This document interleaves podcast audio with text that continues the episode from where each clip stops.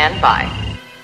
Hello and welcome to the Lackadaisical Librocubicularist. And now your host, Jordan Maywood. Hello, welcome to the LibroCube.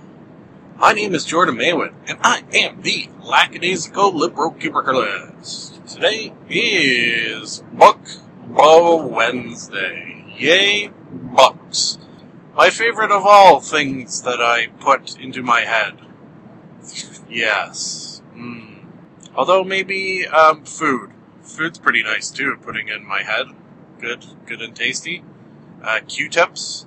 Sometimes that feels nice. Uh, finger up the nose, also pretty good. But books, number one.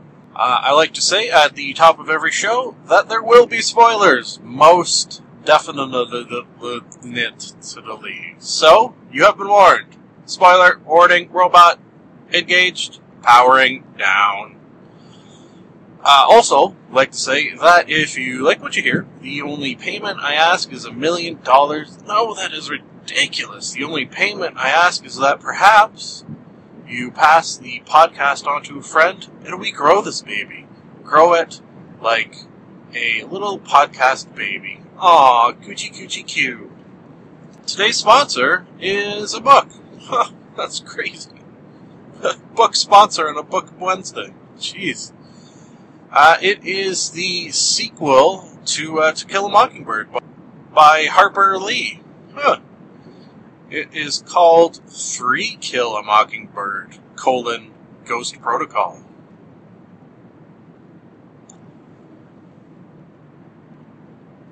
Once again, today's sponsor is Three Kill a Mockingbird, colon, Ghost Protocol. Thank you, uh, Doug Benson, for that uh, sponsor. if you have been following along with my past five Book of Wednesdays, you will know I am chugging along uh, much like Blaine the Mono, through the Dark Tower series by Mr. Stephen King. Yay, this friggin' series is so, so awesome.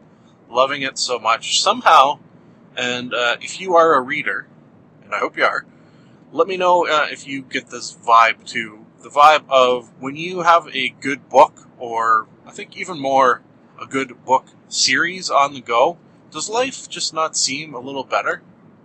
Am I am I crazy in in that thought? All right, move over. Move over, lady. Let me know. Just passing a slow little old lady. Nothing to worry about. Uh, in the effort to get a little audience participation, let me know what your favorite book series is. You can do so at the email address provided in the closing credits. I would love to hear from you. Uh, and maybe just let me know what you think of the show. So, good stuff for everyone. So, obviously, since uh, last book Wednesday, I reviewed book five of the Dark Tower series. This week, I am, of course, reviewing book six. It's like, uh, what do you call uh, chronological? That's the uh, the order I read in. You know what else I do? Left to right. Book six of the Dark Tower series is called Song of Susannah. Why did I say it weird? Susannah. Susannah. Susannah. Susannah, Susannah. Uh, Susannah. Uh, something I want to point out about this uh, this series so far that I don't know if it's interesting or not, but I'm going to point it out anyways. The first book was like 100, 200 pages. It was pretty short. Uh, and then the books seemed to get longer and longer until they were like averaging 600 pages. And then this book was only 300 pages. Uh, I have since started book seven, which is like 700 pages, and the remaining book I have no idea how long it is. So I don't know. What's what's the deal with that? So this book uh, did an interesting thing in that uh, it took the group, the quartet of Eddie, Susannah, Roland, Jake, and Oy, and split them apart. Oh man. This uh, this group of people is sort of when together are like unstoppable. So I think it was smart of uh, Stephen King to split them up for a time to make them a little more vulnerable to the world and add that extra level of excitement. That is very, very prevalent in this book. Very exciting. Uh, despite being, I think the fact that it is 300 pages makes it seem um, much more fast, hard paced, which, uh, yeah, that makes sense. So the group is, uh, I think a, a, cool way to look at it is sort of split up and, and uh, maybe lost is not the right word, but I'm going to say it anyways. Lost in space time. Lost in space, lost in time, lost in space time. Sort of like, uh, wasn't there, if I do recall, some episodes of Doctor Who where the TARDIS was like um, malfunctioning and could not exactly steer it, so they sort of got lost in space time. Do I remember that correctly? I don't know. So Susannah and uh, Mia travel to 1999 New York. Who's Mia?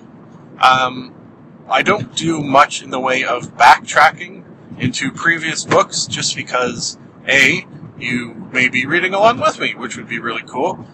And B, if you're not, you have the previous podcast to listen along with that you could backtrack into. So Mia is um, one of Susannah's uh, personalities. She, from the very beginning, was a split personality of uh, and Odetta. Once those two personalities were sort of melded into one, she be- she became, uh, in essence, Susannah, Susannah Dean.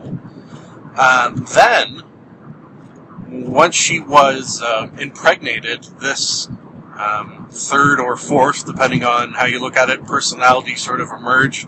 Mia, daughter of Nun, who is kind of, sort of, kind of, sort of, kind of, sort of the mother of the quote unquote baby that she is carrying. Hmm. She, I should mention, is white, whereas Susannah is black she, I should mention, has legs, whereas Susannah does not. So, uh, something really cool they did was, they meaning Stephen King did, um, was when Mia is in control of, uh, let's just say, the body, she will have legs, white legs. So that's pretty crazy. If you ever saw a um, black woman walking around with white legs, you'd probably go, hey, that's pretty crazy hey, there goes Susannah slash Mia, you would say, if you had uh, read these books. She used the uh, black wizard's glass to travel to this space time. Uh, and then because she brought it with her, the door closed behind her. Oh no. The door used to travel.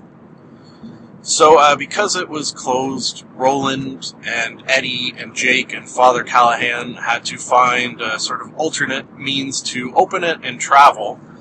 Uh, they used a group of sort of how they're described, they're kind of monk like. Uh, you know what?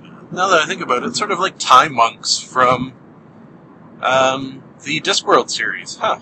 Sort of similar to that, because they travel through times and wheres and whens, so that's interesting.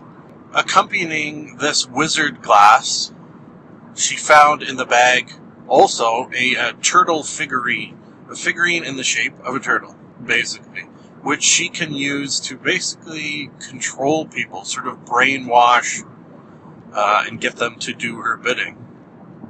So that was a cool little tool at her disposal. It's almost like uh, the turtle is.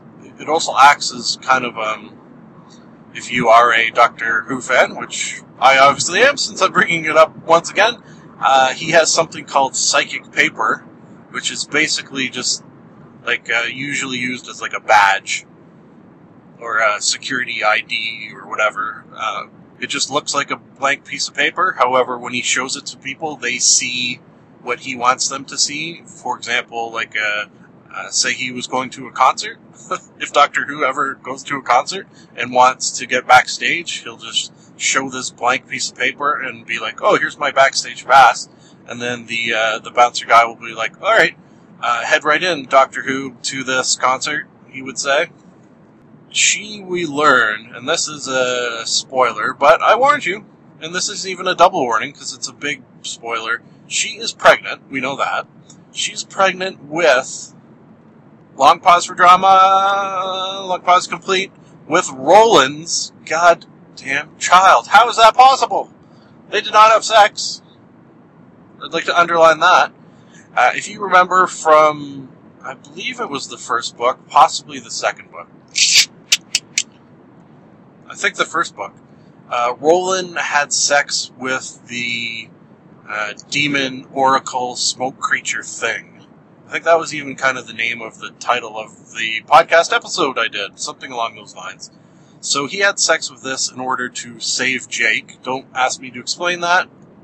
Uh, it did make sense at the time. Now that I'm saying it, it sounds crazy.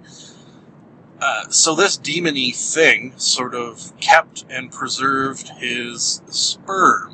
Hmm. Then, a couple of books later, when uh, Jake was crossing over from our world to Roland's, uh, there was another demon, this time in the form of a male demon. Huh? Huh? You see where I'm going with this? It was the same demon, however, in different sort of shapes. Transformed, if you will. In order to protect Jake while he crossed over, Susannah had to have sex with this demon that had had sex with Roland, that had preserved his sperm, that put it into Susannah and got her pregnant. Now, it's not just like the friggin' turkey baster, it is also a demon. so, as you can imagine, this baby, uh, we don't know yet at this point, has the potential to be pretty, pretty badass. And not badass in a good way, badass in a demony way. Demon spawn, basically, is never good. Will it be good? We don't know yet. Uh, Roland and Eddie travel to 1977 Maine to talk with Calvin Tower. Calvin Tower, who I believe we mentioned last episode, is in possession of the vacant lot. The vacant lot in which exists a rose, a rose which exists uh, that has a sort of glowing petal uh, ambiance yeah, that makes sense, I think. That sort of leads us to believe that this rose is what is holding the universe together. Wow. Mind equals blown! Strangely enough, Roland and Eddie are sort of the most, um, I guess you would say, like, badass of this group. This time I mean badass as in good and cool and good fighters and things like that. Uh, they are the they are the most badass of this group, yet do the least amount of action. They're sort of uh, in this world, uh, in this time, in order to buy the vacant lot. So it's almost like a lot of friggin' legal shit. Like, all right, let's draw up a uh, a bill of sale. Let's sign it. Oh, it's got to be witnessed, and which is kind of surprising. A little more drawn out, I think, than it had to be. So, on paper at least, in that when, in that where, they have a bill of sale for the vacant lot and therefore the rose. Yay, them. Um, mentioned in the last book that Father Callahan from Stephen King's book Salem's Lot uh, is in this series. How does that happen? Well, uh, why don't Roland and Eddie go to meet Stephen King? I said that sentence very clipped so you would really get the full impact that Roland and Eddie, while in this area of Maine, decide to pop on by and visit Stephen King. What the fuck? This is the sort of mind blowing how, what, why, where, when, who, with, not words, uh, that I love. Stephen King, um, we learn was writing Roland's story and had sort of completed the first book of this series, The Gunslinger, and then had kind of given up and put the novels away and decided uh, he didn't want to write it anymore.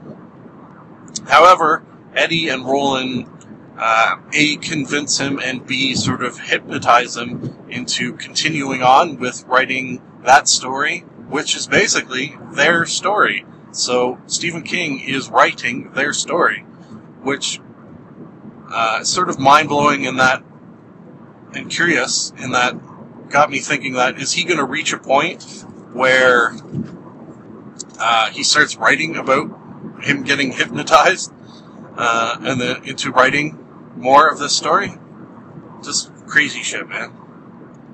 Uh, Father Callahan, Jake, and Oy uh, pop into 1999 New York in search of Susannah because they have to save her. They, uh, first of all, retrieve the black wizard glass, which they um, put in like a locker, uh, long term storage locker, so that's sort of forgotten for the time being. Uh, Susannah has made her way to a uh, restaurant called the Dixie Pig. The Dixie Pig, um, which is basically um, where demons go to grub. so uh, it's full of low men, um, which are sort of individuals working for the Crimson King, who's sort of the uber bad guy of this series. Uh, also filled with vampires, uh, people, things called the Taheen, which are like kind of human animal hybrids, sort of. Basically, not a place you want to go. She's brought there by her alternate ego Mia to give birth to her uh, demon spawn baby. Jake and Father Callahan also travel there to rescue her. Yay! Within this building are so with within this building that they have to sort of wade through are 175 men, women, things that they have to somehow get through in order to save Susannah, who not only um, is in this building, but sort of traveled through this building to another of those magical, mystical doorways that took her to an alternate universe. Uh, yes, not good. So, since I'm close to work, I think I can finish this off by saying that uh, this book ends with with some uh, big cliffhangers.